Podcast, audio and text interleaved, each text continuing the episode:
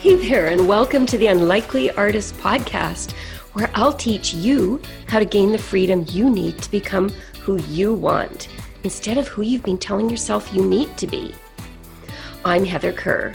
I went from international tax to art and coaching because those are the things I've been yearning to do. Listen in to find out how you can start doing what you love to in slow, easy steps each week. Let's dive in now. In life, Savvy Souls, it's the contrast that makes it feel vibrant and alive. I've just had a little piece of contrast in my life because things have been going smoothly. And I recorded this whole episode and I was halfway through editing it. And there were three minutes of silence in the middle. I'm sure that's the part where I was saying the most enlightening things. So I'm going to give it a go again.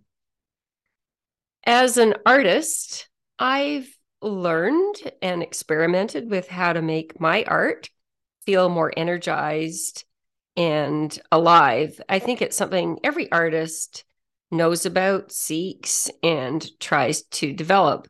And the way that we achieve that result is through contrasts and differences.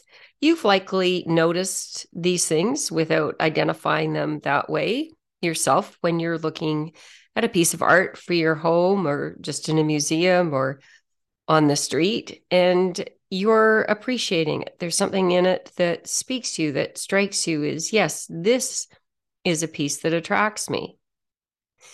It's the contrasts in art that really draw our attention. Now, what do I mean by contrasts in art? It's black and white or shades of gray, that's called values, or shapes of different sizes, not being too symmetrical, using hard edges and curved edges and lines and unusual shapes and having big and small areas in the painting and using hot and cold temperatures and shiny colors and dull and all kinds of differences. That's really what makes art jump out at us, what makes it stand out. And it's the reason I'm talking about that, as always, is not to school you in knowing more about art, but to notice something in art that represents something bigger in life. So today it's contrast, and that's what I want to talk with you about. When I first left international tax and got caught up in this new world, for me anyway, of self discovery and spirituality and positive psychology and coaching creativity, I learned a lot about this concept of what people call polarity. Polarity is this idea that there's an opposite for everything in this world. So there's no good without evil, there's no light without dark, there's no joy without sorrow, there's no love without hate. Everything in the world has a dual nature, and its opposite is embedded in it. I'm not sure if I fully understand this polarity concept even now, but I do know that, at least for me, I used to misunderstand it or misunderstand the usefulness of it. There seemed to me to be kind of a superstitious aspect to it that didn't really resonate with me or it didn't feel like it served me. And that was that energetically, everything in life has to balance out 50 50. So if I'm having good times, then equal bad times are in store for me. I don't know if there's actually an energetic principle that makes that true in some way, but I don't find it useful or serves me in any way to think that everything must be 50 50. But I do find it useful to be aware of contrast and the impact of it on my life. I do find the artist's perspective about contrast to be useful. That is, that contrast makes art, and in my metaphor with life, makes our lives feel more energetic, more vibrant, more alive. I think knowing that can point us all in some useful directions and help us cope in useful ways. And I'm going to talk about four of those ways in the rest of this episode. So, first of all, knowing that contrast is enlivening, remembering that can keep us from getting stuck, from defining ourselves one way is if that way we're defining ourselves is somehow permanent or fixed. Our human brains like to create rules because our brains like things to stay the same because that's very safe. And so often we say, or we hear other people saying things like, well, I do it this way, or I am an artist or I am a lawyer, as if our job or our role, I, I am a mother, as if that is who I am and will always be. And that's what I'll be until the end of time. And there's nothing that will change about that. Or we say, I'm like this or that. For example, I'm shy or I'm sensitive or whatever. And it's as if that trait, that behavior pattern that we've learned will always be that way, will always be permanent. Or we say, well, I've always done it that way and it worked. And the implication of that is, so I don't ever change things up. It's worked, so why change it? Why try something even though it might be better, newer, more exciting? Or we say, I could never do that we don't even contemplate that, hey, just the fact that I've never done it doesn't mean I can't do it now. We can always try something new. Or we say dejectedly, it's just the way it is, which really means I don't want to figure it out. I don't want to figure out how it could be different. The problem, savvy souls, is it quite frankly gets boring thinking this way. Nothing ever changes we experience the same thing over and over again because we keep doing things the same way. We keep thinking the same way until something happens and we understand it doesn't have to be that way. This year, and I've talked about this before, I've been trying something totally new in my paintings. I have gone from just painting purely abstract stuff in circles to painting clouds most of the time this year. And as I paint the clouds more often, there has grown in me an increasing desire to paint small, detailed things like part of a flower petal.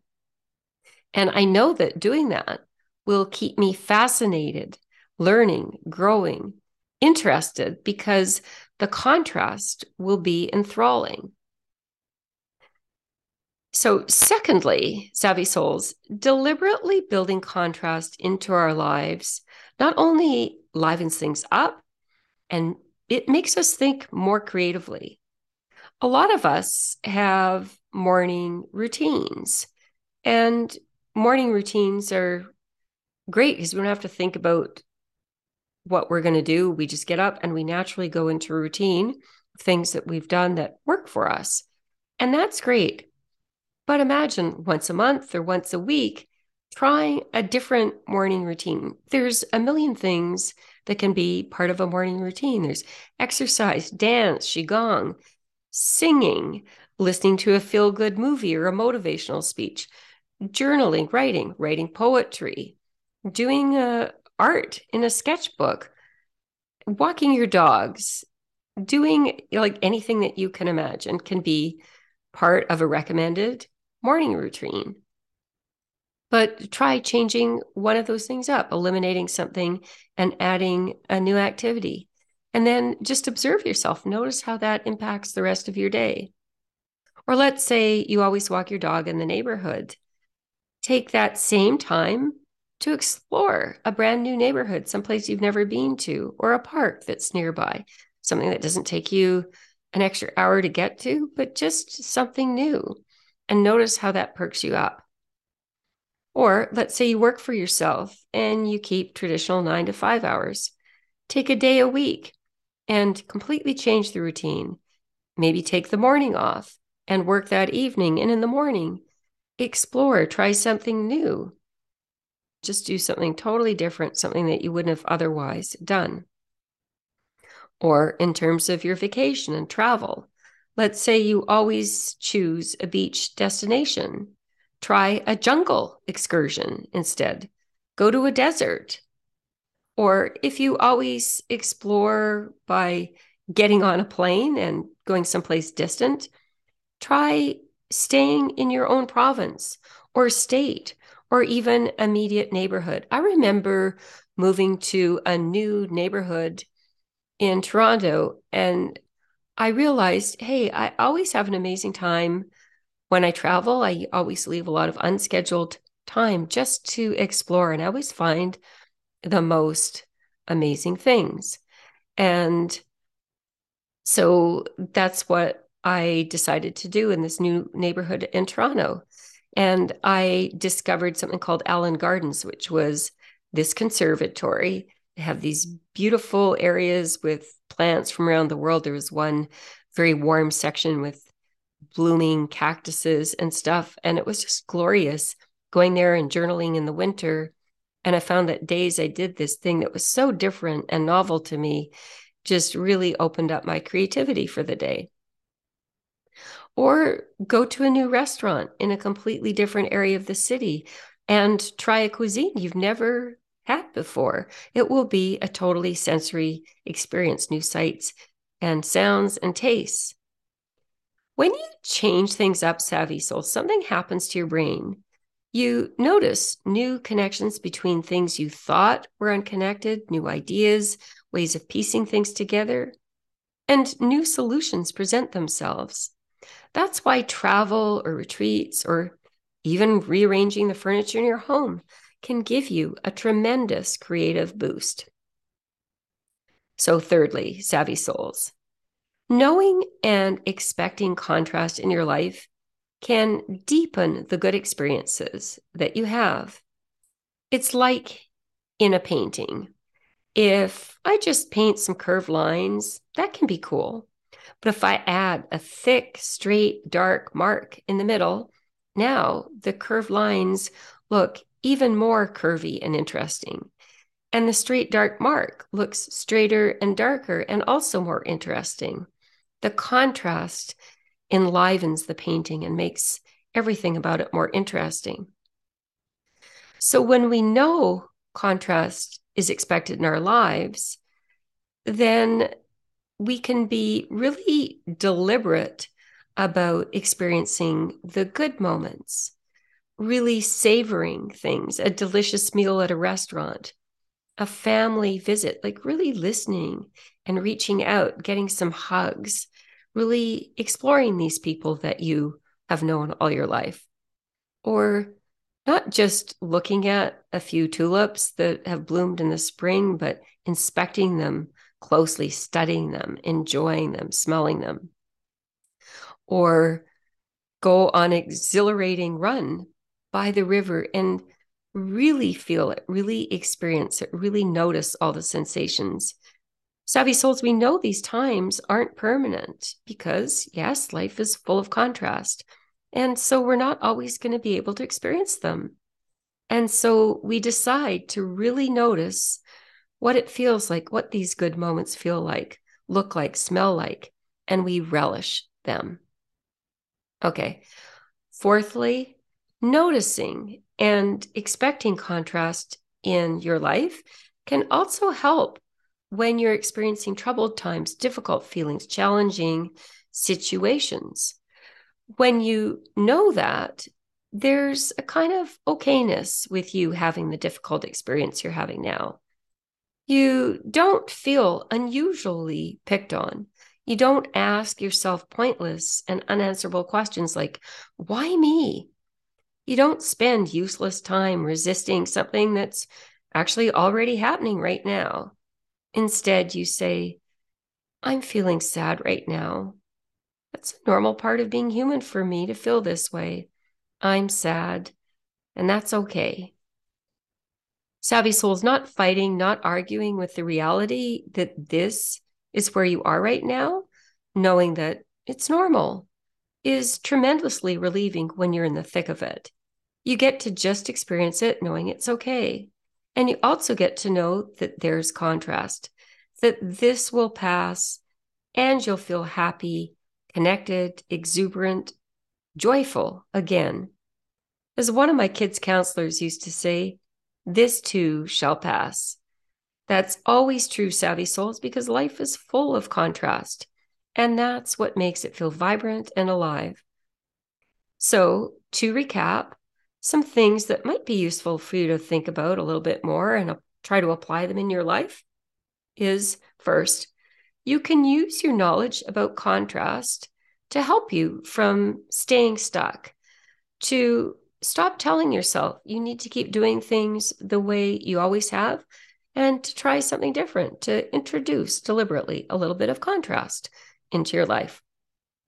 Secondly, you can use the concept of contrast to switch things up and create new situations and opportunities that will have you thinking more creatively.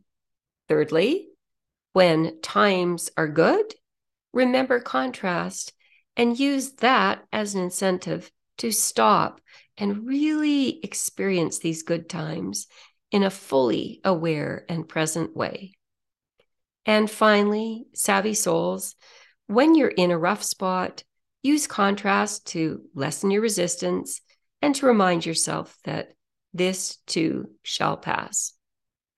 Savvy souls, go out this week and experience all of it the good and the bad, the ugly and the beautiful, the exciting and the boring, the vast expanse of things and the small details, your close friends and the strangers in the supermarket, the warm, sunny days, and the rainy, stormy nights. It's all part of the life you get to live right now. Enjoy and celebrate the rich experiences contrast brings your way. Bye now. So, if you're energized by the possibilities you're hearing about on this podcast, but you're wondering how it's possible to actually make what you've been fantasizing about doing actually happen, I'd love you to join me for a free strategy session where we'll talk about coaching together. We'll explore how you can start making what you want possible by taking small, easy steps that add up to something amazing. Just click on the link in the show notes below this episode to book your free call. I'd love to meet you live. And all my listeners, remember, it's finally your time to do what you want